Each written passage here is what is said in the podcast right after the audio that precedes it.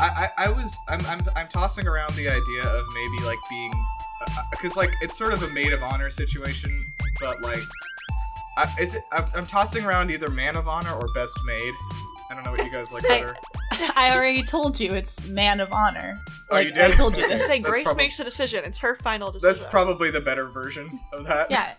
And then it's bridal party for bride's side and groom party for groom's side. When I get married, I was going to do like bridesmaids instead of like bridesmaids. That's cute. I love that. I loved Bridesmaids was such a funny, like, you know, reboot of the movie Bridesmaids, but in Britain. Kate McKinnon was in that one too. Okay, well, everybody, thank you for joining us today. Welcome to Game Busters. If this is your first time with us, we are a podcast from GameLuster.com. Each week, we're going to do a deep dive into an older game that we want to talk about. Maybe we love it, maybe we don't, and maybe it's held us hostage for the last 4 years. Who knows?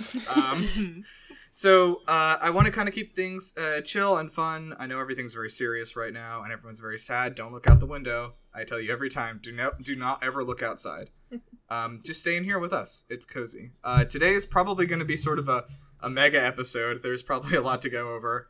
But we'll try to keep it as brief as possible. So I am joined here, as always, by my lovely co-host, Ree.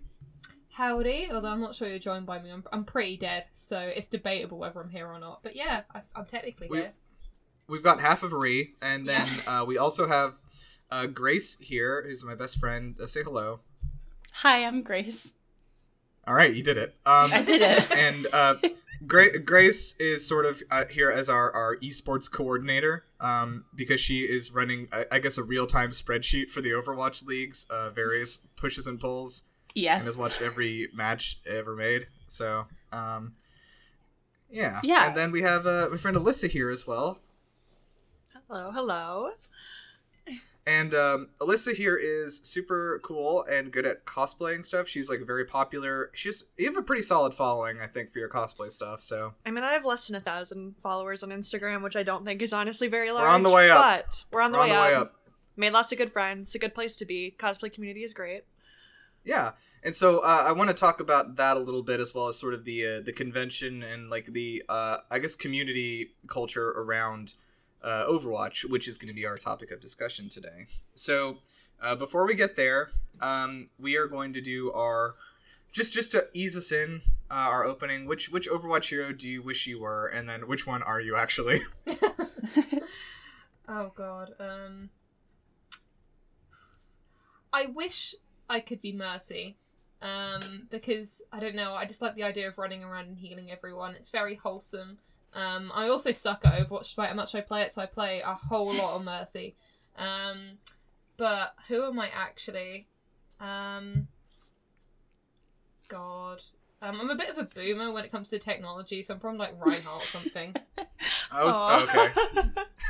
Interesting. Did you fight in the war? Not to my knowledge. Oh, also I'm very short, so I could be Torbjorn. Oh, okay. That could be something. Yeah.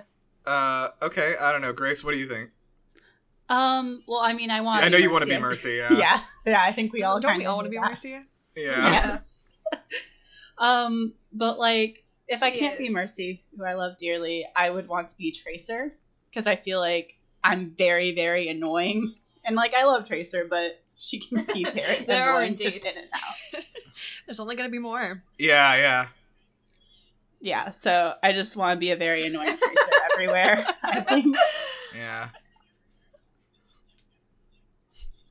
Shit. Oh my god, Tracer is so irritating. I went to university in Essex, which, if, in case the non-British people don't know, Essex is a whole county full of people that sound like Tracer. So, yeah, don't come here and visit. Terrifying. Wow, that's incredible. Sorry, that did just remind me of maybe my favorite Reddit comment I've ever seen, which was someone when they released Hammond, you know, Wrecking Ball, and like somebody was like, "Oh, like are you, this is so stupid. It kills the immersion of the game." And somebody was like, "This game? You mean the one about the time traveling lesbian and her best friend, the space monkey?" But I mean, like, Hammond and Winston's, like, lore, it also coincides as well, so to even make that kind of a statement, yeah, I think it's ridiculous. Come on. It's erroneous at best, and I won't have it. Okay, Alyssa, what about you? All right, so when I started playing the game, I, like, actually started playing Overwatch because I fell in love with Pharah's character. Like, she's badass. I knew it was going to be Pharah. Ah. She rides a motorcycle, you know? I mean, like, she was my first big Overwatch cosplay. But I loved her character design. She has a really cool background. I thought they did a really good job designing her suit, because I didn't think it was, like, overly sexualized in any way. And I thought in, like, most video games before that women tend to be a lot more overly sexualized. Yeah. Plus, she's also half Canadian, so she kind of, like, hit the buttload in terms of nationality. In terms of who I actually would be, definitely Brigitte. She's tall, she's thick, she's quirky. She likes cats, loves to eat. I don't know. Okay. Nice. Okay, yeah, I think that... I mean, like, obviously, just in a lot of ways, I want to be Sombra. I want to be there. I want to be doing the hacking. I want to be yelling, you know, like, hacker man. You've been hacked, you know. Yeah. Like, you know, I want to be able to be like Avaganda Desmises and like run away, you know, hit a light switch. But I think I thought about it. I think I unfortunately might be Sigma just because of his sort of status as a bald man and also a scientist. I guess it does suit you pretty well. Yeah, I guess so. I think he also plays the piano, which I do. So that's fun. Anyway, that was probably the best I could do for myself. Like, in reality, I may be reaching to be Torbjorn. Who knows? Oh, no. Torbjorn gang. That I couldn't see. All right. So, yeah. Yeah, I would love... I'm actually wearing my Hammond shirt right now. Hey. It has him on the front, and it says, I came in like a wrecking ball. Like the song. Nice. It's like the music song, you see. Yeah, that's like a good 2016 reference. All right, I see you guys are not easily impressed. We'll move on.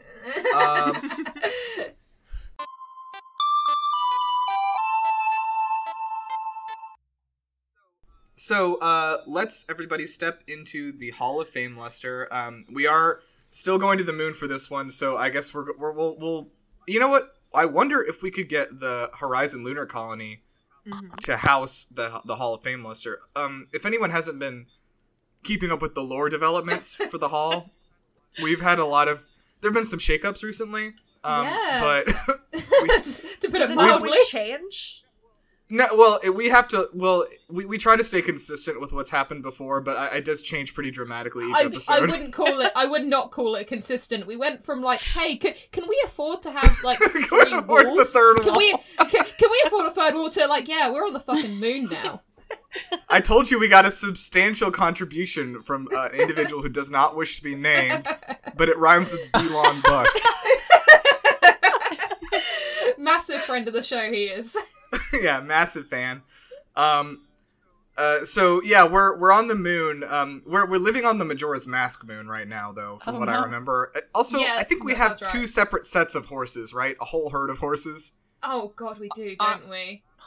Horses. I'm gonna say that the Horizon Lunar Colony is probably big enough to fit everybody, if they all stand like kind of next to each other, real close. See, The horses can just roam on the moon, and then one of the winners was the horses of Skyrim, so it kind of involved every horse in Skyrim.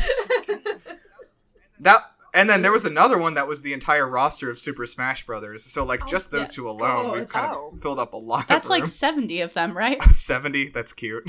I don't. The lunar base is bigger than just the map is on like in the actual game. I think that's only like a quarter of it. So there's more than enough room. Okay, yeah, let's do it. We'll be relocating there, and I've secured all the proper permits with the Moon Police. So, if you guys want to go around today, we're going to try to induct the best Overwatch ability to impress your friends. So this is, what I'm thinking here is, it doesn't have to be like an ultimate, it can be anyone's, any ability, but something that you could do as like a party trick, right, to impress your friends. Mm-hmm. So we'll go around, and Alyssa, why don't you kick us off? Okay, I think I'm going to do something that's pretty on-brand as a cosplayer. I'm going to pick Echo's ultimate, which is her duplication ability.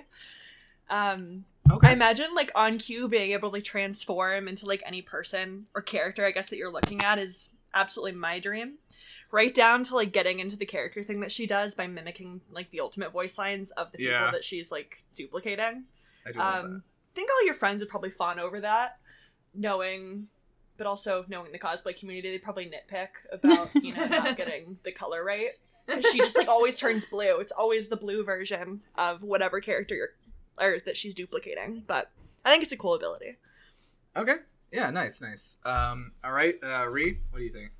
Okay, so mine is technically one I already have, according to my friends. In university, I once got called Mercy, but for drunk people. Because on my first night staying on campus, everyone got very drunk, and it turns out I'm like a motherly drunk, and my maternal instincts kicked in, and I went round to.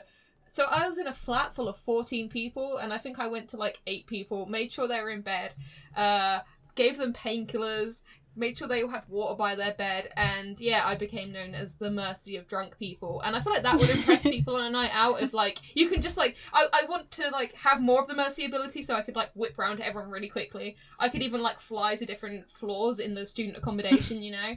I could, like, chain heal everyone, so I don't have to keep going between rooms. So, drunk Mercy healing. Let's say drunk Mercy healing is what I'm going to type in. Yeah, drunk Mercy healing. Yeah, also I think you might just be British Grace. That is me, Literally the same. Same thing. Yeah, oh my God, really? Okay. Nice. So, Grace, take us, where are you going to, what are you doing? Alright, so Alyssa took mine, so that's whatever. But I think I'm going to go with, you know, in, like, the cinematics, Torb has the... Always have a backup. Yeah, I should have a backup.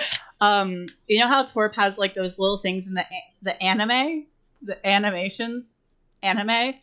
I can do this. He has those, like, little... His anime? He has... Torbjorn solo anime. He has those little, like, Torb bots, like... Oh, that's pretty. The Torblets. Yes. You asshole. You don't know the canonical name for Torbjorn's turrets. Basically, I just want a bunch of little Torblets I could, like, take out at parties, like little, like, cats or dogs, just to impress people around. Torbs. I appreciate that. Oh my God. I'm gonna type in little Torbs. Okay. Mine was my. I'll since you took Mercy, I'll do my backup, which was my original one was going to be just resurrecting dead people, which I think is pretty impressive. Now that would impress people at a party, definitely. Yeah, certainly. Somebody like fucking dies of alcohol poisoning and you just bring them back from the dead. That is essentially what she was doing. Yeah. So my backup was just Hanzo's ultimate summoning 2 gigantic spirit dragons, which I mean seems pretty impressive, right? Like if I can yell a phrase in Japanese and 2 enormous spirit dragons appear and circle around the party, like people are going to be impressed or scared. Yeah, people will be talking about that one for a while, but you might need the drunk Mercy healing afterwards, considering the collateral damage. So. I mean, I will say I'd be pretty traumatized by that. That's a little bit terrifying, at least in comparison to the Torblets. If I saw the Torblets, I would just, like I do with a dog at a party, just fall down and, like, cuddle with it on the floor. Yeah, that's definitely the goal of the Torblets. Yeah, no, those dragons would terrify me. All right, Just... Okay, so I think that's... Yeah, I'm gonna stick with it. All right. My other backup idea was to be Doomfist and just punch their wall down. Oh no! But that is how you don't stay at the party very long. Well, I mean that's my. I'm already on the way out. I mean I'm punching right through that wall. I'm out. Not my problem anymore. And people are certainly talk about it. Yeah, I mean hey, you're talking about it. Okay. Let's get to the voting. So, Alyssa, you get 2 votes to distribute anywhere you'd like, including your own. Where would you like them to go? I'm going for the Torblets because I didn't think about that at all, and I love little things, and I know when I see the Torblet animation, I would go immediately for that at a party. So I am gonna vote 1 for the Torblets, and then the Drunk Mercy. Okay. I will say the drunk Mercy thing is pretty dope. Can't say I've been able to do that to drunk people ever. So I usually stay like 100 feet away from drunk people because if I know if they're gonna get sick, I'm out of there. Yeah, I'm recalling some parties now. We all went to college together, right? Mm-hmm. So there was a few. Hey, I don't know if you guys remember this, but like I sort of had like a clairvoyant sense about parties, and like there were 5 separate times during college that I left a party and 20 minutes later the cops showed up. Oh my god. Were these parties that we were at together, or were these just like parties like at some point? No, just general somewhere. Okay. I don't know that you were even at any of those, but mm-hmm. it became such a thing that like there was who was it? It was Daniel, one of Daniel Lang had like a party at his house, and like mm-hmm. it got to a point where like I went to this party and I said like I'm not really feeling it, and everyone's like fuck, the cops are coming, and everyone left. I mean, That should be your Overwatch ability right there. True. Yeah. Like, yeah. Well, the thing is, like, I was in grad school, right? So, like, I was already, like, 24. I didn't need to hide from the police. But, like, I was just, like, anyway. Yeah. I don't think that there's an Overwatch character. Is there one that does, like, future sight things? I don't think so. No. That'd be cool. Cool character in the future, maybe. Yeah. It seems like it would also be impossible to do in a multiplayer game. Exactly. All right. So anyway, who is next? Ree, where are your votes going? I'm gonna be a narcissist and throw one to drunk Mercy. Also gotta throw one to little Torbs as well, just because I am that person who also gravitates towards dogs at parties, and I think you've been here long enough to see that we're heading towards a dangerous conclusion here. I was just looking at the screen here, and I thought we are gonna have. And if anyone doesn't realise, when we have a tie, rather than do a revote, we just sort of combine both we have to options. Fuse them together forcibly. Okay. And it's I like fusion. Fusion's a cool idea. It's not nice fusing. We've had some pretty horrific ones. Okay, but I can imagine like a good way of fusing the Torblets and the Drunk Mercy revives. I hope so. Well, we'll figure out if we need to. I hope it doesn't come to that. Okay. Grace, where are your votes going? I think I'll give one to Drunk Mercy Healing, because that is also just me. And then I think I'm going to throw my second one to Echo Duplication, because I don't know. Okay. Yeah. Okay. If you've ever like been like, imagine just you're at a party and suddenly just like Alyssa's in Europe now. That would be impressive for me too. Yeah, but like it'd be so terrifying. That happens enough when you get drunk already. So you for sure. Okay. I am gonna sabotage us here, and I do like the little Torbs a lot though, but I also I think I might go for a little. Ooh, I definitely go for one for little Torbs. But, little Torbs always. I'm stuck between the Echo dupe and the Mercy Healing. I'm just like the image in my head of Ree like growing wings and flying up and down the side of the dormitory building and healing people out the window is like really interesting to me. Okay, but imagine me taking on the figure of one of our friends from college and then coming up to you and looking like them. I'm Chance. Oh, and man. I am pretending to be Chance in my voice. Maybe the cutest way possible, or not cute. Right. Because Chance obviously is not somebody I would call cute. And then I would say, "Hello, Chance. Are you ready for our second ever one-to-one conversation?" Oh, Chance. This episode seems very specifically catered to people from College of Charleston. I was about to say College of Charleston Quidditch. I mean, dead ass. We're just gonna put this in the group chat or whatever. Oh yeah, we should. Yeah. Where Jason posts his stream links. And Jason, I am also opening your streams on mute in another tab and leaving them open. So you're welcome. Fantastic. Okay. I'm going to give one for Drunk Mercy Healing, so that's the winner. Nice. You sabotaged our fusion. Dang. I'm sorry. I'm sorry I sabotaged your fusion. Just imagine this idea. Imagine. Okay. Little Torblets coming up to you at a party when you are just massively drunk and like maybe getting sick, whatever. They come up to you. All they do is like tap you, and immediately you're fine. You have water. Oh my God. You have food. You have a blanket and a pillow? It's all sad. Whoa, all sad. There's saltines in this torblet. Maybe kind of like Wally, where it like opens up like a. I was like a cookie know, like jar. Something in its chest, and like something comes out. Like food, a snack, whatever you need. The torblet's got you. Oh my god! All right, I have to get out of here. Okay, welcome everybody to Bustums. This is our main segment, which took us half an hour to arrive at.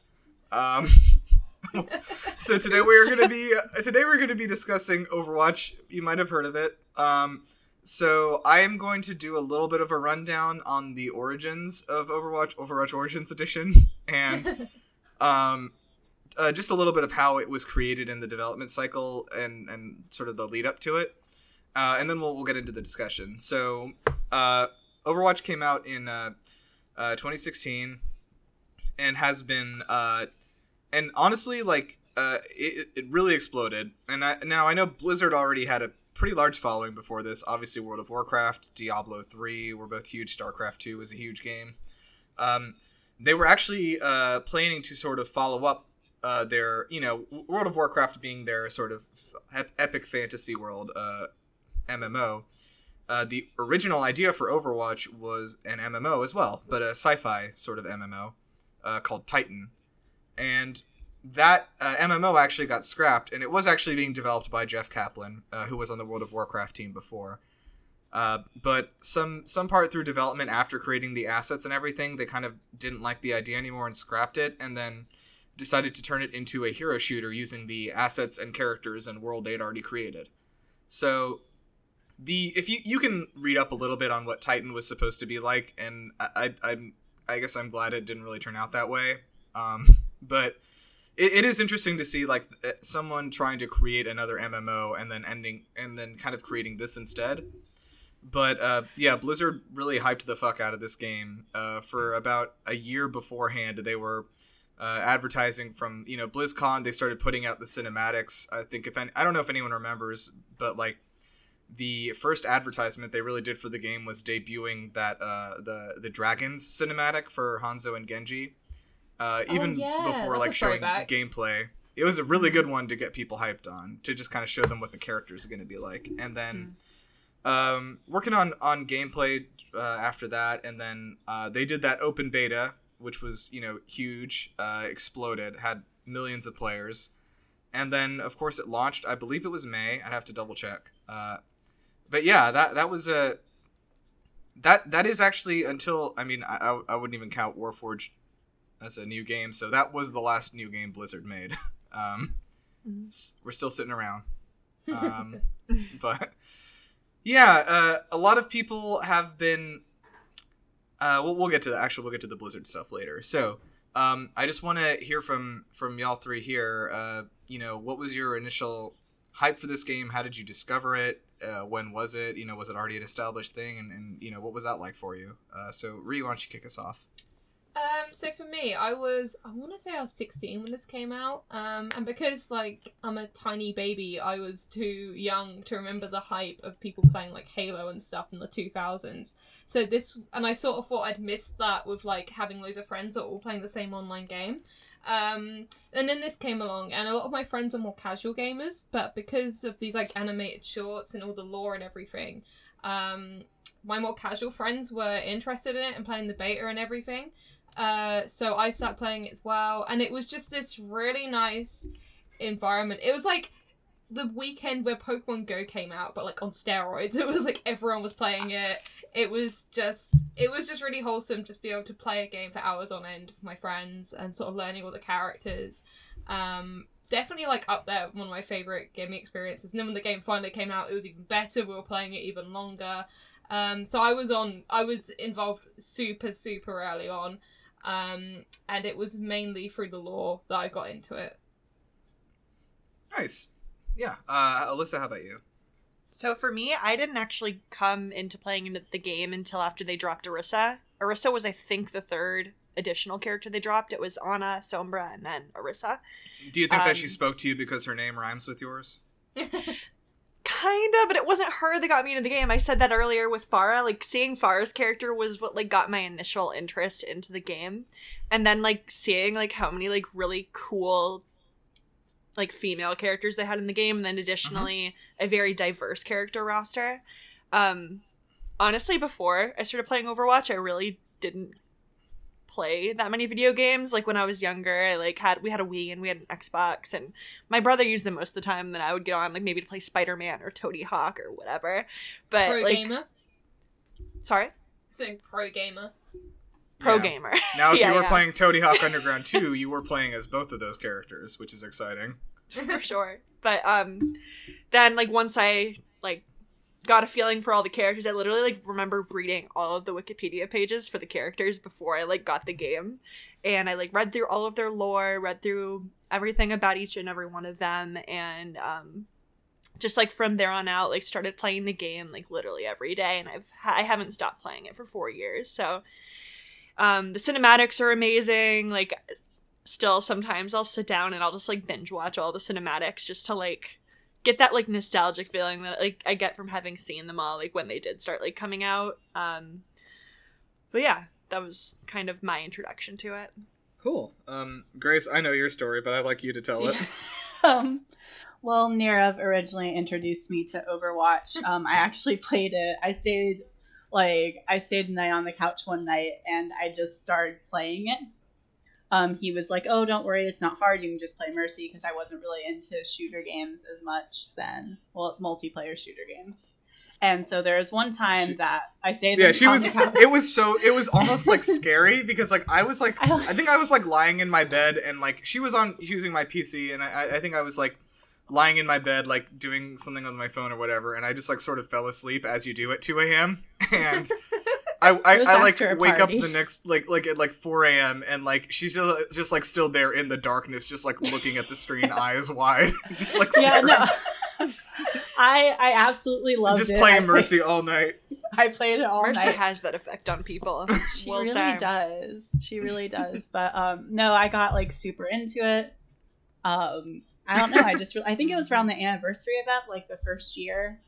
I started playing it, but I still play it to this day. The best update was definitely the one with the like the groupings and stuff. That was really exciting for me. But yeah, I just love it to this day, and I'm glad I got into it.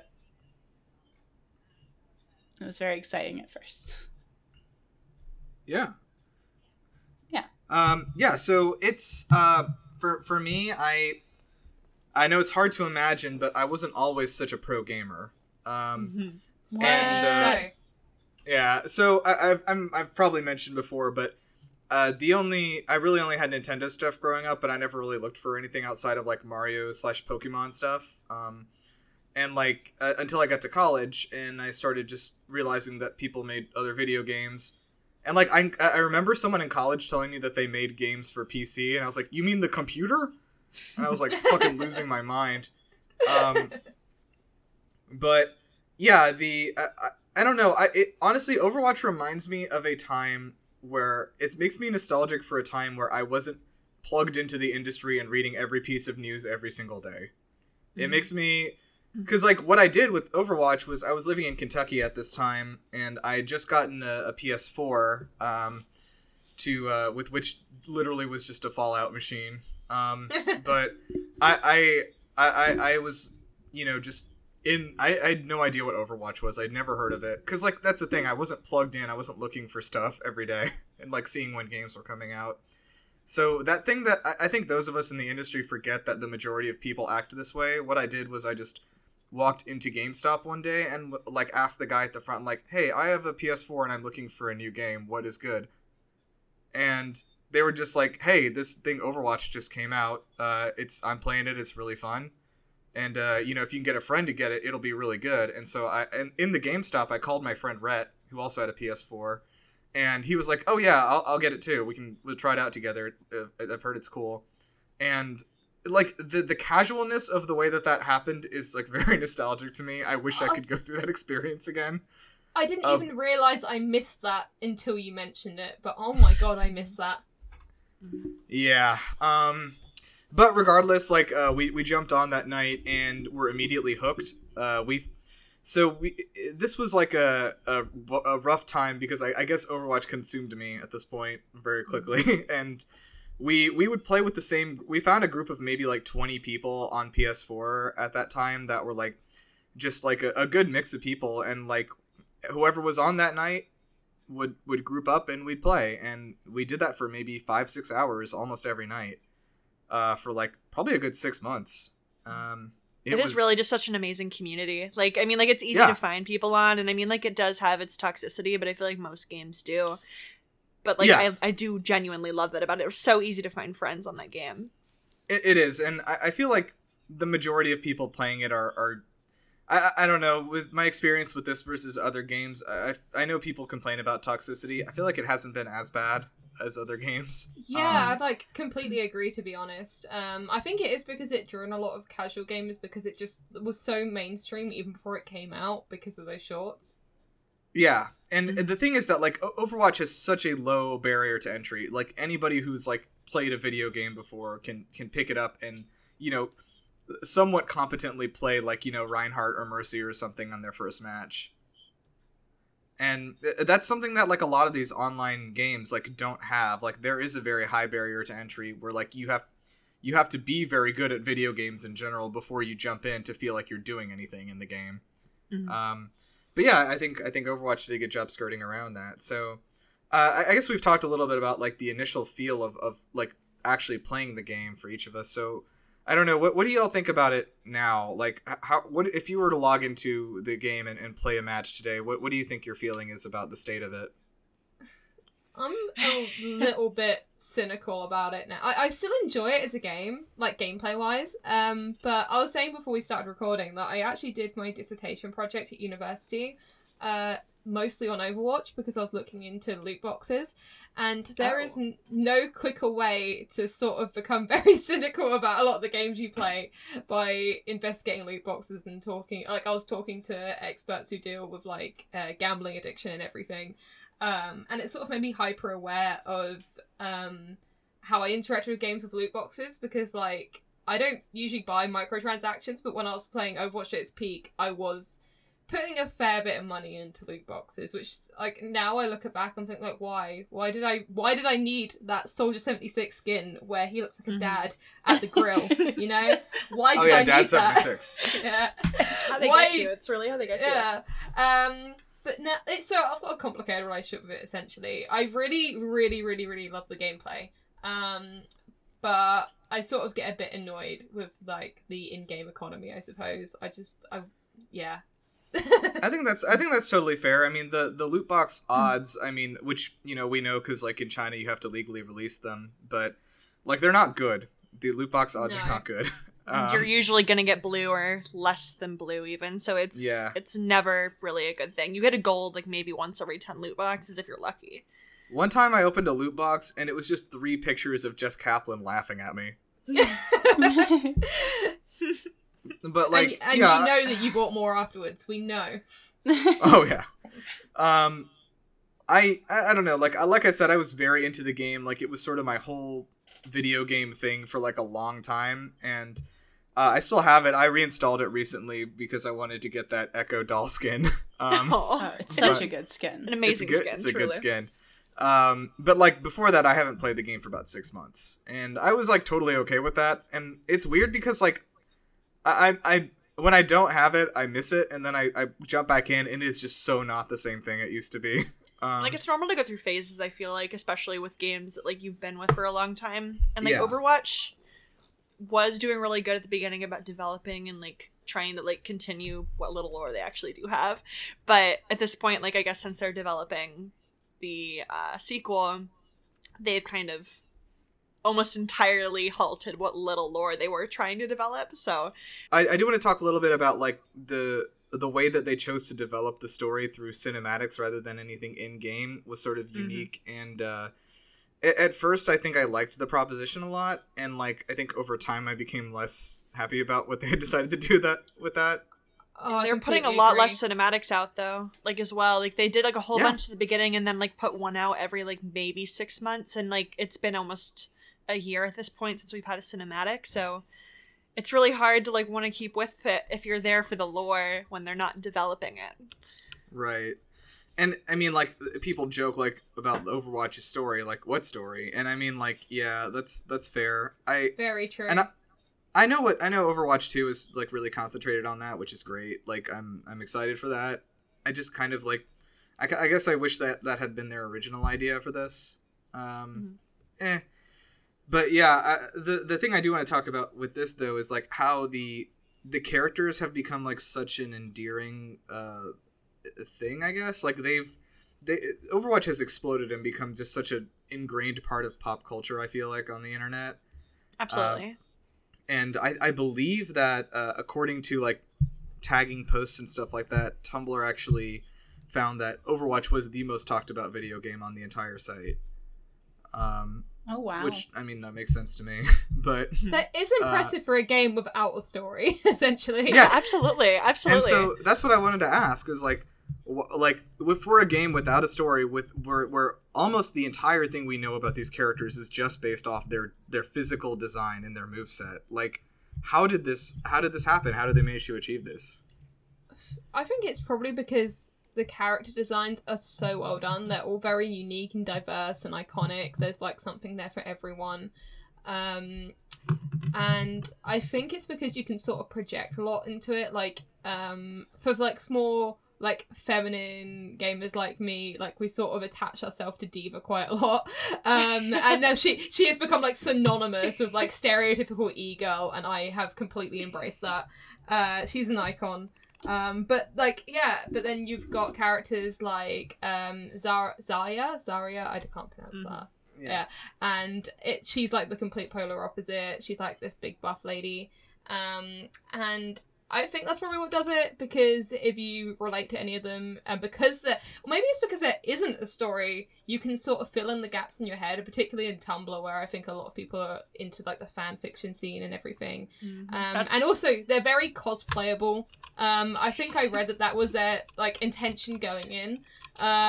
They were trying to appeal to the cosplay community, and it bloody worked, because I have dressed up as D for an embarrassing amount of times. So yeah, that's probably why. That's what I was going to agree with, is like the fandom being able to have this much freedom to take or like have takes on these characters. Because I mean, like, you have their base information and you have what they look like, but like truly people who write fan fiction, people who maybe role play, cosplay, do whatever, any and all of those things can just take so many liberties with the characters because the stories are not that well developed. Or I mean, like, they're well developed, but not past their base character information, which I think is absolutely one of these successes for the character roster that they have. Yeah. So I think that one thing we touched on is that like the diversity of these characters is super cool. And like I personally was like, and I just from my standpoint, like it seems almost ridiculous to say this, but Symmetra is probably the most worldwide famous Indian superhero. Like, and it's amazing, and she's also like canonically autistic, which I think is also something that provides that's awesome. It provides a really good image, or I mean provides a really good, maybe like not figurehead, but somebody who you can see with autism that like is also seen as a hero, like yes. Seen as a hero. Although arguably she is a villain, but well, Vishkar's the villain. I wouldn't say Symmetra is. Yeah, fair enough. But yeah, like it just small things like that. And you know, of course, representing, you know, like there's classic, you know, Tracer being a lesbian was the most contentious thing that's ever happened. Oh, but then remember when everything happened with Soldier as well. Yeah. Now. Now I feel like people didn't even make a big deal about it when it was Soldier, because I guess I wonder if the people who had a problem with it already just didn't care about Overwatch at that point. That's what I was thinking, because I mean, like, they made him someone who, like, I feel would appeal to, I guess, maybe like the original video game demographic, which was like young white men. Yeah. And I felt like that was going to inflame a lot more irritation or anger than it did, and I'm really glad that it didn't. Yeah, and it's cool. I mean, it's so like there are those things, of course, and then like we have people of like a ton of different races represented, a ton of different parts of the world, and like the fact that this is a first-person shooter made by an American studio that only features, I think, 2 white Americans in the entire like 35-person cast is pretty great. Like, it's crazy. And it's good to see stuff like that for me. And I don't know, like I said, like I can imagine that there are a lot of, especially even, you know, younger people that like, you know, it's hard to see even with like, even like Doomfist, for example, like somebody like someone West African, like you don't see a lot of people like that in pop culture, you know?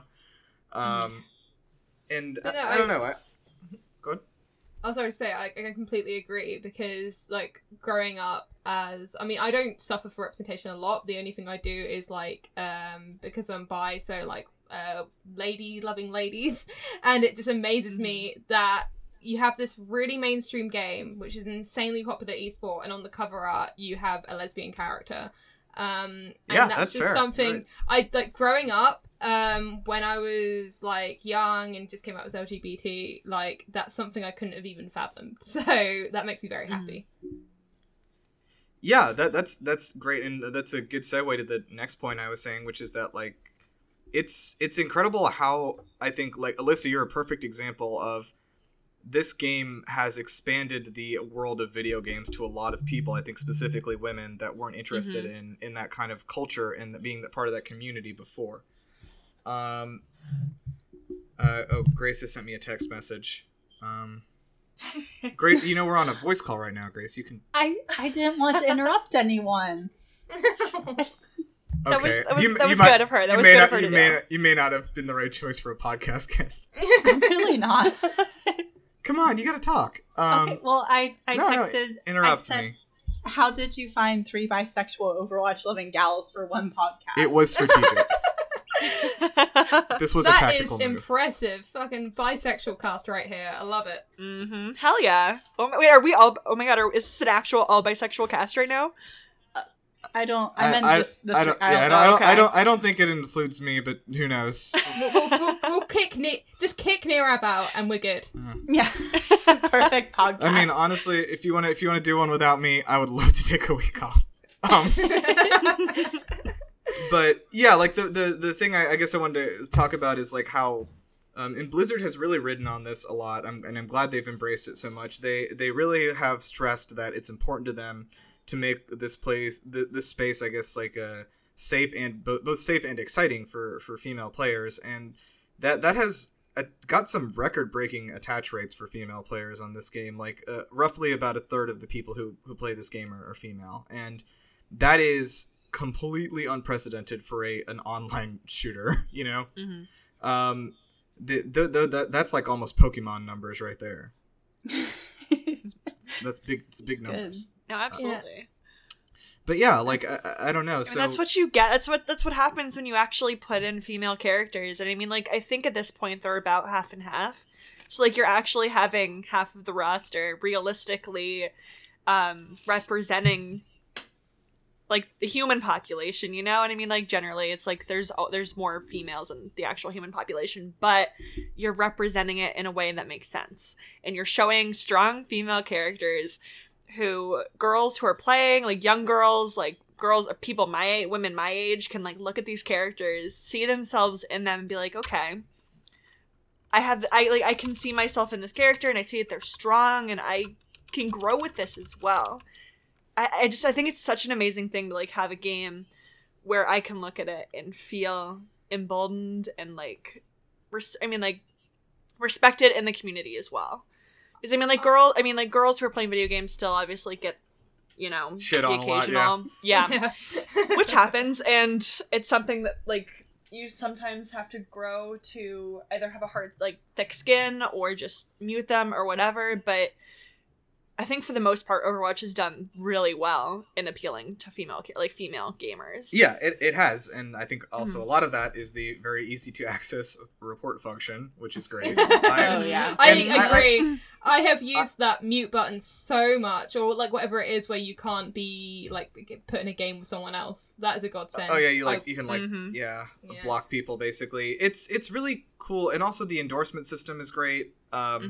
because it has done a good job weeding people out that are sort of just toxic by nature, regardless.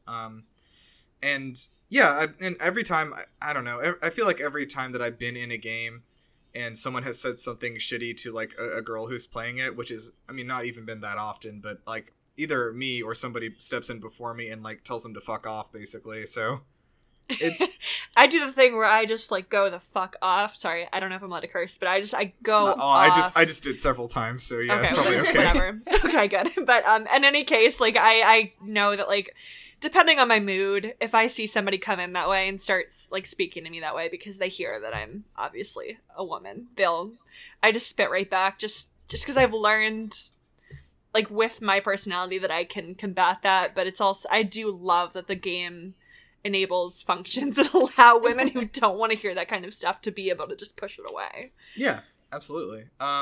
So we gotta keep chugging. I want to talk a little bit about the Overwatch League. So this is. It's me. It's your time to shine. So the Overwatch League is, I think, of particular interest because it is something that Blizzard has personally invested a bajillion dollars into, which is not typically the norm for esports things like this. Like, of course, sometimes they'll finance tournaments. Like, League of Legends obviously is the big one. You know, Riot runs its own league, but there are, you know, hundreds of different, you know, leagues for playing League of Legends. But for Overwatch, it's really all coordinated in-house, like by Blizzard and their subsidiaries. So yeah, I don't know, Grace, I don't know if you want to expand on, like, I think what people want to hear about is like, why is the Overwatch League still like relevant? Like, I think it's been out of the conversation lately, and like, what are sort of the successes and failures of it over some of the other kinds of esports, you think? Yeah. So, I watch a lot of Overwatch League. I mentioned this earlier. I think something that's really interesting about it is how they're always ready to change it. Like, going into this year, it was supposed to be a homestand sort of format. So teams were staying at they all lived in the city that they are from. So Houston Outlaws lived in Houston, and they would host homestands. So teams would travel every week to different locations, and they would have that there to sort of create like a fan base at home. And this was sort of like this interesting blend of traditional sports, which are very localized in their region, and esports, which are online. And so when COVID hit, which, you know, terrible, obviously, they were able to adapt quickly, switch to an all online format, and sort of change it up into monthly tournaments. So this time teams had something to work hard for, especially in this more difficult time, and there were playoffs, and it was all very interesting. So I think Blizzard and Overwatch League specifically are very ready to adapt to all things. And I think with next year, COVID continuing to be a thing, they'll be able to continue this sort of going. Some of their successes, I think it's very entertaining to watch. Overwatch is a hard game to watch, especially if you're not really familiar with it. And I think the casting and the analysts make it a lot easier. Failures, I think, with the homestand sort of model, if they go towards that, there's going to be some issues, especially just traveling so much. Player burnout is a big thing. A lot of people have been retiring, but that's also Valorant has come into the conversations. Like I mentioned, there's a good amount of player burnout, and a lot of players switching to Valorant specifically or Apex. So with player burnout, imagining like what homestands were going to be, which was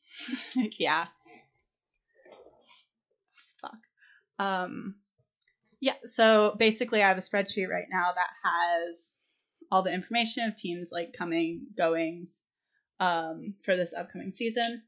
And a lot of people were chosen specifically for their marketability. So with this homestand format, like Chipsa is a well-known streamer. He, Philadelphia Fusion picked him up specifically to be a personality at these homestands.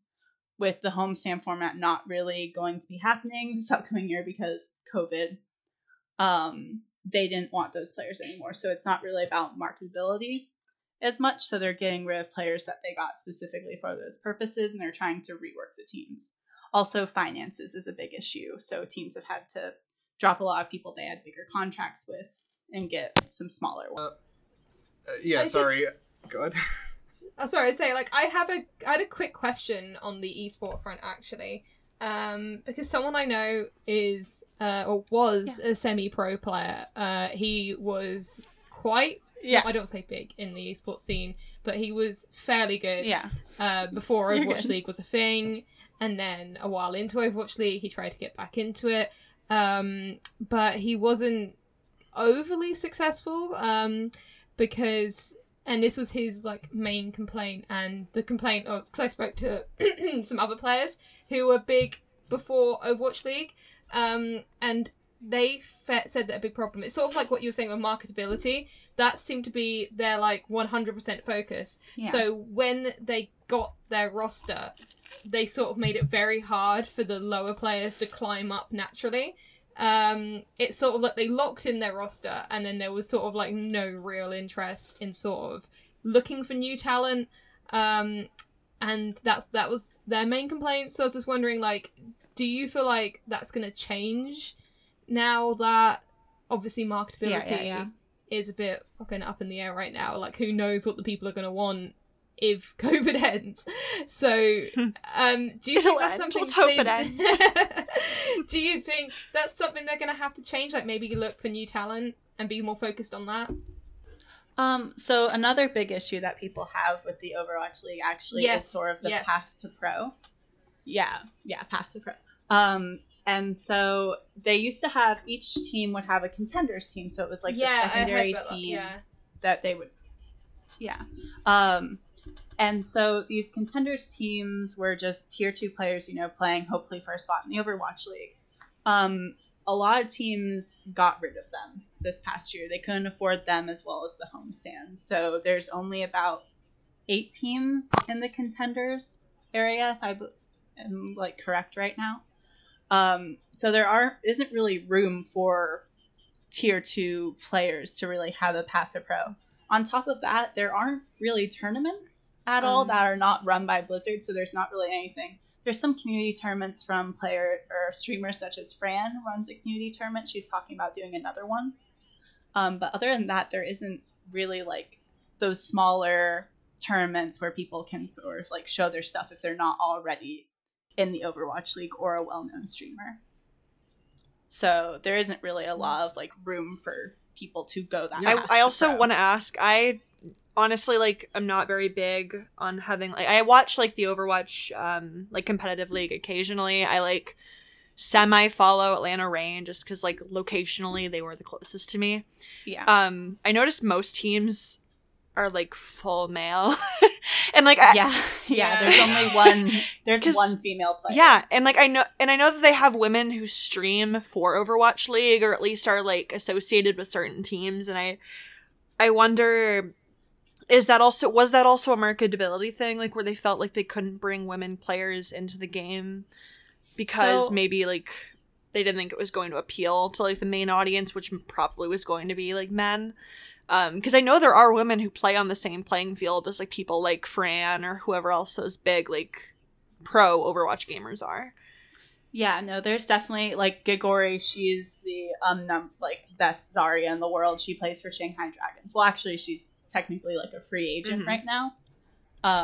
She's so good. But... Yeah, so if you're listening to this podcast and you run an Overwatch League team, you know, go get her. Like, you're listening to this for sure. But I think it's more of an issue of... She used to be, Zarya used to be the meta. Maybe we can make her meta again. Yeah, just for Gigori. We'll make her meta.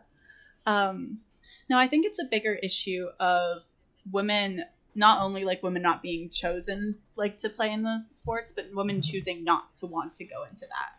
Because being a female gamer in general comes with a lot of scrutiny, being an Overwatch... comes with like being a top tier player streamer in Overwatch comes with a lot of scrutiny, so just so the extra level. Oh my god. Yeah, the extra level of scrutiny that you would get being going into an Overwatch League team with that media presence, just I can imagine for a lot of women that's such a big turn off, or even non-binary players, that's such a big turn off to have to deal with that extra level of scrutiny going into like the Overwatch League. So yeah. But yeah, so I wouldn't want to do it personally, so I can understand. Yeah. But I think I don't even know if it's just the scrutiny. I think on top of it, it's just that it feels like it's really dominated by men currently, and the fact is, like, women are gonna be like naturally pushed out by a lot of these people. Like, mm-hmm. They're not gonna consider these women like part of the team, you know, and stuff like that. And I think we talked about this before, Grace. There's like the whole like housing situation they used to have. Yeah, like, so they still have it. Like, they still have it. Like, yeah, like all these teams live in the same house together, and like. Oh, having, I didn't know that. Yeah, like having like being a one woman living in a team with like 9 men who are all pro gamers with a capital G is like probably not the most attractive option. Yeah, well, to be fair, some of them. Yeah, I mean, if you look. Yeah, some of them do live in like apartment styles, so that's like a little better. Like I know LA Valiant 2 years ago had a different apartment. So it's not like they're like rooming together. Like yeah, they're not like in the same bedrooms. Hopefully, not usually. No, usually they get their own bedroom, from what I saw. So everyone gets their own sort of space, at least a bit. But yeah, just being in a house with like men 18 to 21. And I mean, like, honestly, like with some of the money that I know that some of those guys were making, at least on my personal case, I would be like, okay, is it worth it? Like, I guess you would have to outweigh the pros and the cons, like, because I know some of them are making like over $1 million, right? Like playing these games, like at least like the really top tier players. Yeah, depending. Yeah, right. And like, I imagine. You have to outweigh the pros and the cons with that for sure. Right. Yeah. And like Seagull is an example of somebody who's pretty famous that like did Overwatch League for 1 year and he was pretty good at it and made up some money and said, you know, the cons outweigh the pros on this one for me. I just stepped out of it. Mm-hmm. Yeah, I know Seagull is definitely one of the first players to talk about like burnout and just being burnt out from the sort of schedule that these players have of practicing all the time, living together all the time. It can be a lot, especially like with this new homestand format. I'm the entire city of San Francisco, and I'm going to travel across the ocean. Yeah, but like with San Francisco, like imagine like traveling to China like 3 times in 2 months. Like that's insane. That's so much. So player burnout is a big issue. That's part of why we were seeing these retirements, and then like I said, also like Valorant coming out at this specific time. Caused a lot of people to want to retire. Oh, for sure. You might Valorant like, actually get. You might actually get like more women getting involved, maybe, because I think the whole reason of like women, not many women in Overwatch, competitive Overwatch, is probably more of a thing with just competitive games in general rather than just Overwatch's fault, because it is that sort of gamer house environment. I've heard so many horror stories, especially from the Smash Bros community, and it's just not very. I suppose female friendly or LGBT friendly or something. But if we sort of transition to online, that might work maybe. Who knows? Because I have heard that these gamer houses can be a bit like frat houses, which isn't ideal. Yeah. Yeah, no, definitely. I completely agree. Moving online would probably be a huge asset like they are currently doing and will probably do into next year. Yeah. Right. Yeah. So another thing that has made me sort of angry, I guess, is that it seems like, and this is not just Overwatch League, this is just esports in general, like women and men have been like separated just like at physical sports, you know, just because of like physical like reasons. But like esports is so cool because it does provide a very real opportunity for like women and men to very equally compete on the same level of skill, very, very much so. And like, women are still kind of shoved out of it, which has kind of been like, what the hell, guys? Yeah. And I don't know, have you mentioned how we all know each other on the podcast before? Did we also? Yeah, I think Grace said earlier. Quidditch. Okay, well then, yeah, like Quidditch. Like Quidditch. That was, I mean, that was genuinely the reason I joined Quidditch was, I mean, like the Quidditch community in the US right now is amazing. The fact that you can play a sport and like be on the same playing field is like men and women. Yeah. That was the reason I joined Quidditch. So, why did I join? Oh yeah, I guess I didn't have anywhere else to go.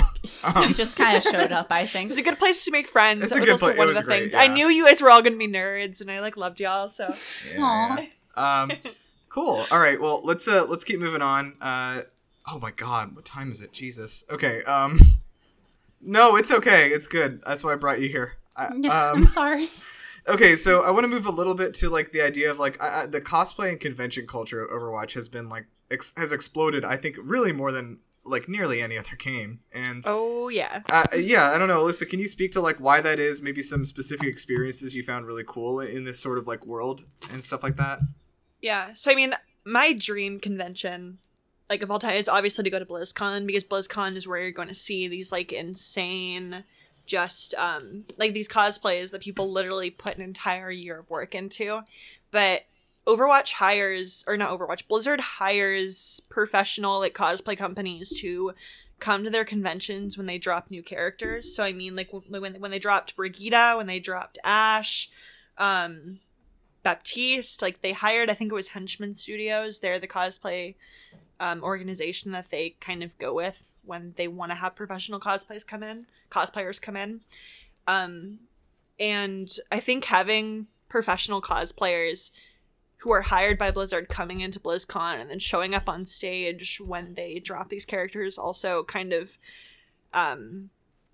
encourages the idea of cosplaying these characters, because I mean, obviously you said earlier, like these characters are marketable. They're people that you can cosplay, maybe not easily, but at least like a casual version of it is easily done.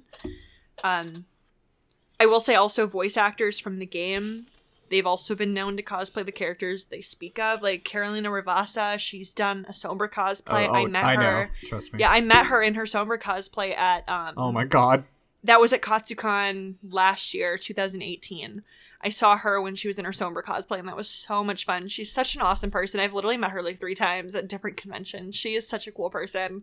And Jolly Bamani, I hope I'm not like butchering her name. She's cosplayed Symmetra. She cosplayed the like the dragon version of Symmetra. I want to say Matthew Mercer also did a McCree cosplay. So like these people, like the voice actors for these characters who are well known for these characters are also cosplaying them and bringing the costuming idea into people's minds, and you know they have like huge followings simply because they're the voice actors for these characters. And just by like for them at least, like as voice actors, they are bringing attention to it because people become not attracted, but they become attached to these voice actors, because like once you have like I don't know, like a couple hundred hours in the game, you get attached to the characters, you get attached to their voices, and you feel like you have a connection with these people. So it's really cool that these people specifically also have done like their part in helping the cosplay community. And the cosplay community, especially in the past few years, has grown, because I feel like nerd culture has become a lot more enhanced in popular media. I mean, like if you look at TikTok, like TikTok is like, I don't know, I couldn't like give you like an actual fraction, but so many people on TikTok are cosplaying and getting like millions and millions of likes. So it's something that's becoming a lot more normalized rather, yeah, like more than anything. But I think with Overwatch specifically, it was because maybe partially because they marketed these characters to be cosplayable, but also I feel like a large part of the cosplay community is female, because there is this like attraction to like the physical idea of the character. So seeing a woman that you like a woman character that you maybe are projecting on or whatever, you look at them, you dress up as them, you feel really strong and you feel really powerful. And it's such a good feeling to go into a public space like a convention and having people come up to you, taking pictures, wanting to like talk to you, understanding how you put the build together. It's a really like wholesome place to be at points. Like there are obviously like downsides to it, but I feel like overall people are generally pretty supportive when it comes to that sort of thing, no matter what level you are in cosplaying. I mean, right now I'd say I'm maybe like an intermediate level. I've only made like one big armor build, and that was my Pharah build, and that was still like pretty, that's something I'm proud of, but it's something that I also know that I could improve on. So it's something that you grow with as well. It's a hobby, so most people put money into it to just get enjoyment out of it and to like make friends. And I feel like especially with Overwatch, because of the way they've made these characters and the way that they've marketed it at BlizzCon, and then also the voice actors doing their own cosplays has gotten a lot bigger, for sure. Yeah. And one more note on the voice actors is that, like, I think another big draw of these characters is that these voice actors are all from the same part of the world as their characters. Yeah, for the most part, yeah. Oh, yeah. Yeah. And, like, there are missteps here and there. I've heard Tracer's from an area that doesn't have the same accent as her. Johnny Cruz is also not Brazilian, but, like, yeah. Johnny Cruz is a really wholesome person, and I feel like he actually went through a lot of, I think, maybe not training, but, like, he wanted to, like, make sure he was getting this Portuguese-Brazilian accent correct when he was doing Portuguese voice lines. They originally didn't have any Portuguese voice lines in for Lucio until he did that. Wow. Mm. Yeah. So, anyway, like, that's, I think it's really cool because, like, again, I think it just keeps coming back to community. Like, that this one game has spawned a community that outdoes, you know, many games with, like, you know, storied 20, 30 year franchises. And mm-hmm. It's really cool to see. Unfortunately, I'm sorry, we have to kind of keep moving because there's so much to talk about. It's okay. I know we've talked about a lot. Yeah. So I do want to talk a little bit about Blizzard, I guess. So. Oh boy. Yeah. Okay. So Blizzard sort of did used to be one of the most trusted names in video games. Like, at one point, like, if something was coming from Blizzard, you know, it was going to be, like, polished as fuck. You know, like, it's like a. It had that same quality of brand that, like, Nintendo has on their, you know, polish, you know? And after, I mean, I think that after Overwatch was sort of the last end of that, I guess, if that makes sense. Yeah. The stuff that Blizzard has done some questionable things as a company, of course, including the Hong Kong stuff, which was God 2 years ago, I think, or something. Was that a year ago or two years ago? 2 years. Somebody find out before I scream. Okay, it must have been, because I wrote about it at Game Luster, and I started Game Luster in May last year, so... Okay, it must have been last year then. Yeah. Okay. It says... it says here, October 6th. There's no telling anymore, really, but... Yeah, it says here October 6th, okay. 2019. Right, yeah. Right. The incident, yeah, that's what we call it. We just passed the anniversary, nice. Yeah, they call it the Troubles. So yeah, like, because Blizzard has obviously selected that, you know, said that China is sort of our main demographic, and, you know, the rest of everybody else comes second, because that's where we make our money, is in China, which is, like, not my favorite. That it is what it is. The thing I do kind of want to talk about, though, is, like, after acquisitions, acquisition, holy shit, Activision. After Activision's acquisition of Blizzard, there was definitely a real change in sort of the culture there, and it resulted in, at this point, everybody who was there for the original creation of, like, quote-unquote old Blizzard is gone, with the one exception of Jeff Kaplan, who was, you know, running Overwatch. But everyone else has left Blizzard. They have said Activision has made it an unpleasant place to work. They are squashing our ideas creatively, and they are focused on monetization. And that's not where we want to be. And in fact, the Blizzard developers that left over time have formed their own new studio. It's called, like, Dream Sound or Dreamscapes or something like that. But I don't know. I found it interesting that, like, Overwatch seems to be the very last, like, bastion of, like, what old Blizzard used to promise, and I think it was I don't think it's even been that for a while. Do you guys think that this is going to carry on to Overwatch 2, or is Overwatch 2 going to feel like this Activision cash grab? I'm scared that it is going to be very Activision-y, because, I mean, as much as I like Overwatch, it's very telling that the shorts just aren't coming out anymore. I'm guessing because it just doesn't make them a whole lot of money. They probably, I mean, I don't actually know the figures, but I can't imagine the ad revenue makes up for because it's really high quality animation they do for those shorts. You know, they're not playing about there. That's no, it's not. Quality. It's like, yeah, it's Pixar quality stuff they're doing. For sure. And I guess as much as the fans like it, they're just not feeling that anymore. And then also with the seasonal events. I've really liked the more narrative ones. I'm trying to think of the name for one of them off the top of my head. Archives. Do you mean like the Archives events? Yeah, exactly that. And then like they just got a bit samey after a while. And then there was that one season where they just put an old one out rather than do a new one. They do that every season, but... Yeah. I mean, no, but that was this year, I think, because of Overwatch 2. Yeah, They put out Storm Rising, I believe. I just feel like... Yeah, I mean, I want to have my hopes up for Overwatch 2. I hope there's enough of the people there from the early days of Overwatch that can make it worthwhile. We might be in luck if the Overwatch team is mostly the same, but I don't think we're going to get a new IP quite like Overwatch, where it was very imaginative. And, I mean, they said during development that their focus in development was just fun. That was the bottom line. If it isn't fun, take it out. Because that's where they feel like they went wrong with Titan. And I just don't think Activision will let them do that again, because I feel like it's just going to be very, very focused on monetization. Yeah, that is the worry. I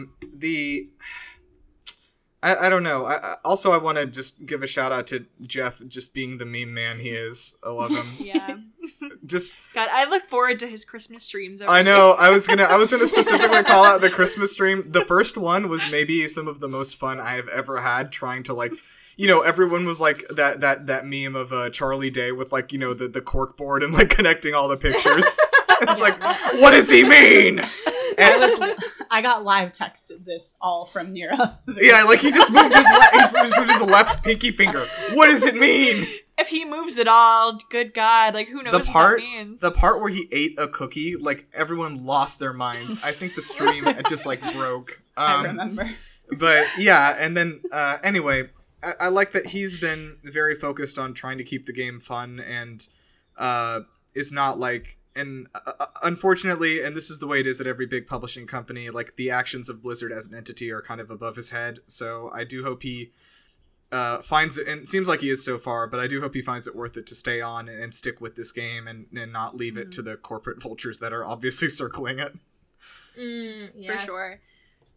I did get a lot of, I mean, like, I know when the Hong Kong thing happened, a lot of people were like, we got to cancel Overwatch at this point. But then there was also the pushback with other people saying, you know, the Overwatch team is not responsible for the decisions Blizzard is making, and the Overwatch team has put all this effort and all this work into the game, so it's not really right to cancel Overwatch because of Blizzard's decisions. But I totally understand that, like on the aspect that Jeff maybe is kind of a bridge or like the separation between the two. Yeah, and he actually did make a statement denouncing all their Blizzard's actions after that whole thing happened. But also, quick shout out, if anyone hasn't watched Dino Flask's videos, please do that. They're so good. They're so good. The ones where he sort of like edits the Overwatch direct things that they do. Please go do those. All right, we got to get out of here. Do we need more or less ghosts? More. No, less. We only have Reaper right now. Well, I mean, we have Reaper, but then we also have that new ghost event in... Oh, you're right. Yeah, there's the... Oh, yeah. It's terrible. I hate it. I lose every time.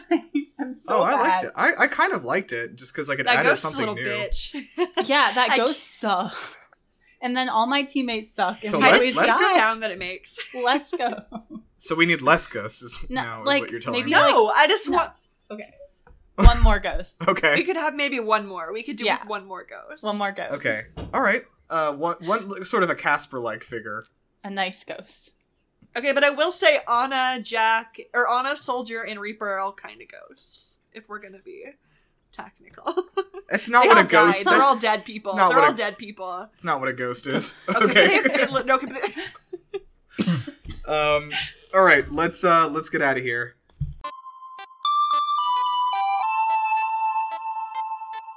So it is. It's time for games. We'll kind of wind down with this. We had some success with this with our Sonic movie earlier. So what we're gonna do is each of us are. I'm gonna tell you to start out. So pull out your phones and you know like the predictive text thing where you just like click like what comes after whatever you type in first. Okay. We're gonna use that to compose and figure out what the plot of Overwatch 2 was gonna be with the story mode here. Oh boy. All right, that's fun. I'm going to start out by typing, finding out the subtitle. So I'm going to type in Overwatch 2 with a colon and see what we get. Overwatch 2, the same thing. Jesus Perfect. Christ. Nice. Take a screenshot of this because no one's going to believe me. Send that in the Discord group. Yeah. So I can see that. Yeah, but it's, okay, so Overwatch 2, the same thing. So in this game, we need to figure out what the plot is going to be. So we're going to say, we're going to start out by typing in Overwatch is going to. So Grace, why don't you start us off? Type in Overwatch is going to, and then see what we get. Okay, Overwatch is going to be a good thing for y'all to see and come over. Okay. Yeah, okay. So that's mine. Thank you for adding that last word there. If you come over. Okay. Rhi, you're up next. Why don't you type in Talon is going to, and then see what they're up to. Okay, Talon is going to.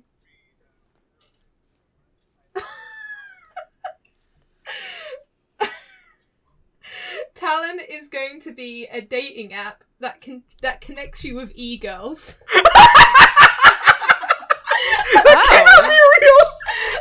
How many times have you searched Google for dating app that connects you to e-girls for that to happen? Oh god, too much. Oh my god.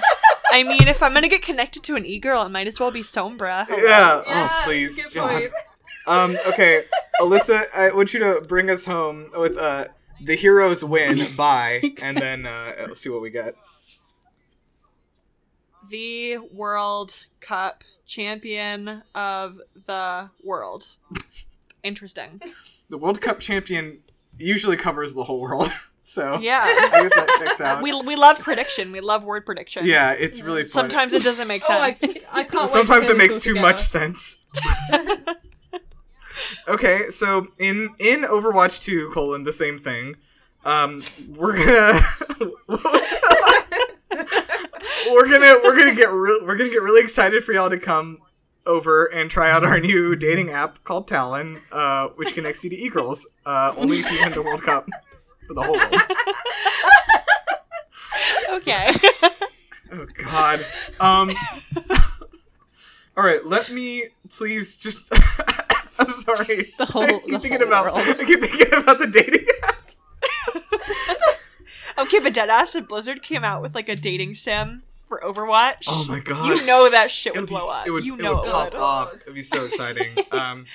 Okay, so let's, Yeah, Jeff... Blizzard, if you hear this... I know you're listening. Alright, let's head to the wishing well. We're gonna each grab a commemorative coin, and on this coin is... I don't want it to be the Overwatch logo. That seems too easy. Maybe it's Jeff Kaplan's face. It's Jeff Kaplan's face. Thank you. Face. Jesus. Okay, we saved it. So everyone, close your eyes and toss this coin into the wishing well. And I'd like each of us to say, "What's your Overwatch OC?" And I want you to let's do it this way. I'm going to be Jeff Kaplan here. I want you to pitch this to me. Okay, you've come into my office. Go, Grace. Okay. Hey, so I'm Jeff from the Overwatch team. Okay. Hi, Jeff. I'm Grace. So mine is Vivici. Do you remember Jetpack Pat?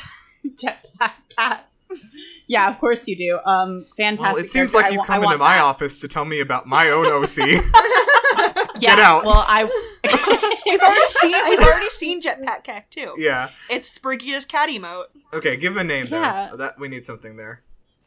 You don't even have a name with you? No, Mincy. We're going Mincy. Yeah, Mincy. Mincy?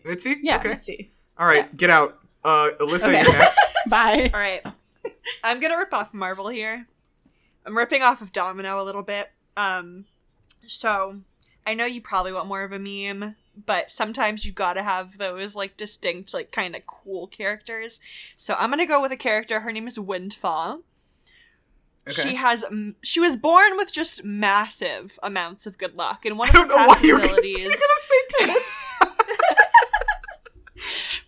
passive abilities is simply that 1/4 of the damage or like bullets, whatever, that are sprayed at her just don't hit her. So even if somebody's like aiming really well, 1/4 of the time it's not gonna hit her.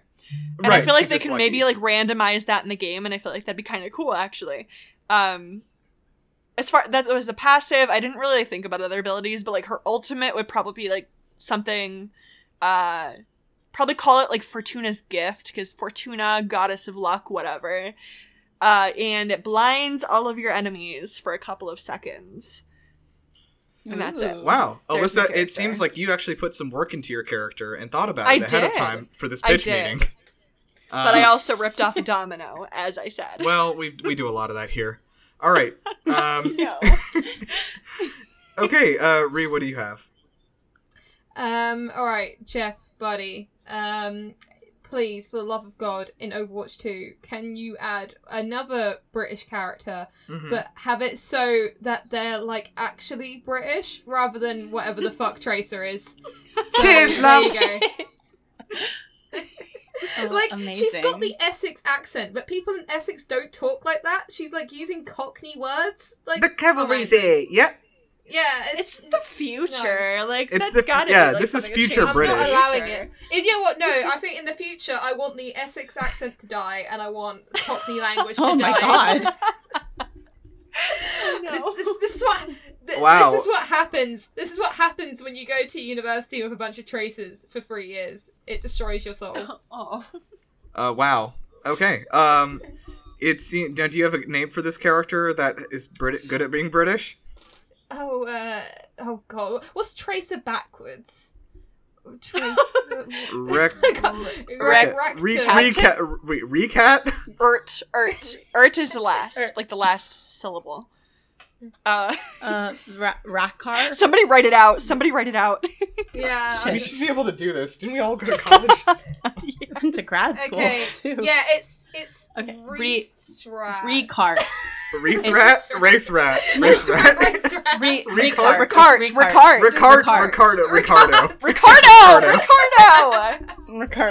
it a man, I guess. Yeah. Make them a man. Nice. Okay, great. We will consider Ricardo. I guess I'll pitch this to myself. So one idea that I had is I desperately want a character that is able to... Echo hits close to this, I know, with their duplication ability. What I desperately want is a character that can steal other abilities. And so the other person doesn't have them anymore. That's cool. Like if somebody gets ult charge, you take away their ult charge or something. Yeah, and then like you have it. Or like if somebody but it could be like any like Reinhardt, you know, shoots a fire strike and you steal that, and then suddenly you have fire strike for 10 seconds and they don't. Okay. That's interesting. Now that would be just sort of madness, I guess, chaos in the streets. But I don't know. I've always been intrigued by those ideas of like characters that like steal abilities from others. And then also, can we just like maybe get like a fucking like airbender or something? Just like throw them in there. That'd be just cool. Jet from Valorant. Yeah, or just Jet. Dead ass. Honestly, I spent like 25 hours on Valorant, and like 24 of those were as Jet. So just put her in the game. They literally have a Sombra ripoff in that game, and I just I love her so much. But oh my god, it's so much of a it's very much just Sombra though, isn't it? And then, I mean, that happens every time, though. Like, even in, like, Apex Legends, like, who is it that's, like, the same character again? As who? Oh, my God. I can't even remember the characters from Apex anymore. It's been so long. I play it too much. I feel like I might be able to understand. Oh, man. There's Lifeline is, like, similar. I think she's got her own stuff going on, though. I remember her. Yeah, she's definitely pretty. Just for reference, I played Apex Legends for a total of 48 hours, and all of those were the first month it came out, and then I never played it again. Oh my god. I don't know, do you mean Loba? But like, Loba's kind of like Sombra, but... Oh, you know what I think it was? That like, the Mirage was just Lucio. No, he's not Lucio, though. He deadass isn't. Nah, he does his own. He does. Octane is kind of like Junkrat, maybe. Oh, that might be it. Except, maybe, I don't know. Down under. Is that what he says? I love what he no, I love what he says. The dingo ate my baby. Oh my gosh. I love when Junkrat does Revenant. That famous You're voice probably thing. Thinking about Revenant, because I think Revenant's really similar to Reaper. Oh, okay. Now, I thought Reaper was also in Valorant, is the thing. Yeah, it's like Omen. Omen, yeah. He even has the same lines, though. He's like, I work the graveyard shift. It's like, I've heard this. Anyway, I also, this is like a last note here, sorry. Like, I do feel kind of bad, because it's not like Blizzard has like the corner market on these like ideas, but like I feel like every time somebody tries to create like a hero shooter or similar kind of game, like it is going to inevitably compared to Overwatch, and like you know that totally killed Battleborn and like Lawbreakers and like a bunch of other games, just because like I think Paladins has survived okay, like, and then like Bleeding Edge and some other stuff that has their own original ideas to some degree, but like everyone's like, oh, this is an Overwatch ripoff, and it's kind of sad that, like, it sort of cannibalized the market for this whole genre. Because I think there are some other ideas out there, but it is what it is.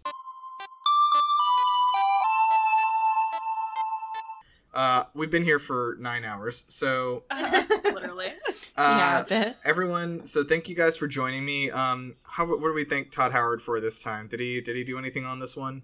I feel like he's friends with Jeff Kaplan, so he has to be, right? Being there. Yeah, thanks for being there for Jeff. They've got to go out. Thanks for like, being moral support for Jeff. Well, apparently Todd Howard plays a lot of Overwatch. Ooh, oh, nice! Like, yeah. So apparently he likes the game. There's no story, Todd. There is no lore. This is bad, because it's a bad influence on Todd, because like he sees this and he's like, oh, this is a good story, and then like the next Fallout game has no story in it, which is what happened. Thanks, Jeff. Oh, you know what? Fallout 76 was obviously a tribute to Soldier 76. Okay. Oh, that's where it came from. Huh. Okay, so thank you guys for joining me. You can find us on GameLuster.com for all our articles and reviews and features and such, opinion pieces. You can find us on YouTube at youtube.com/GameLuster. We have cool videos. I do all these good videos. They're so good, and everyone loves them. No downvotes. And you can find me on Twitter at Gondizi. And Ree, you got anything to plug? Find me on Twitter, Ree_Bevan. But also the Game Luster team are doing a really good job of covering IndieCade right now, so I just want to give them a shout out. They've been writing up loads of interviews, doing loads of previews of like a massive variety of indie titles, so yeah, go check that out. Nice. Okay, Alyssa. I'm on Instagram, Twitter, and Twitch. My username is the same for all three. It's Go Ballistic, GoBallystic. Feel free to follow me or message me. Thank you. I have a special, like, and that's why I did this too, but I have a special love for people who, like, find usernames or gamer tags or whatever that involve parts of their own real name. I love doing that. It's my favorite. I love doing that. I've literally used it since I was 12. I love it so much. Yeah. Very good. And Grace, what's your lame-ass username? Oh, thank you. So it's hard. All right. So I have a Twitter, but I mostly just post pictures of my cats. So if you like cats, join for that fun. And my username is at Grace_weed, WEID. That is my last name. Is not. Which is Weed Man. My last name is Weed Man, yeah, so we just all have to live with that. Do you want people to not at you? You just ask them to follow you. Well, yeah, but like, don't at me or look at me. That's my catchphrase. So like, don't at me. But also, I was the one who said that first. No, I do not wish to be conceived. I absolutely did. I brought that to you.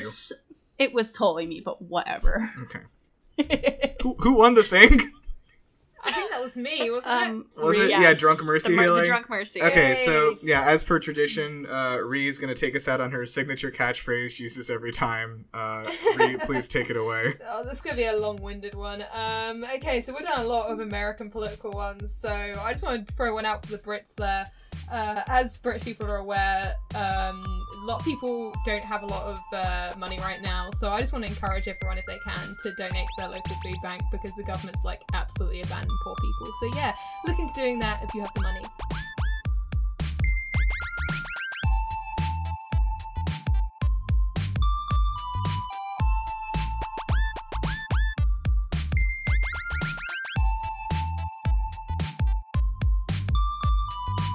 Overwatch is going to be a good thing for y'all to see and come over.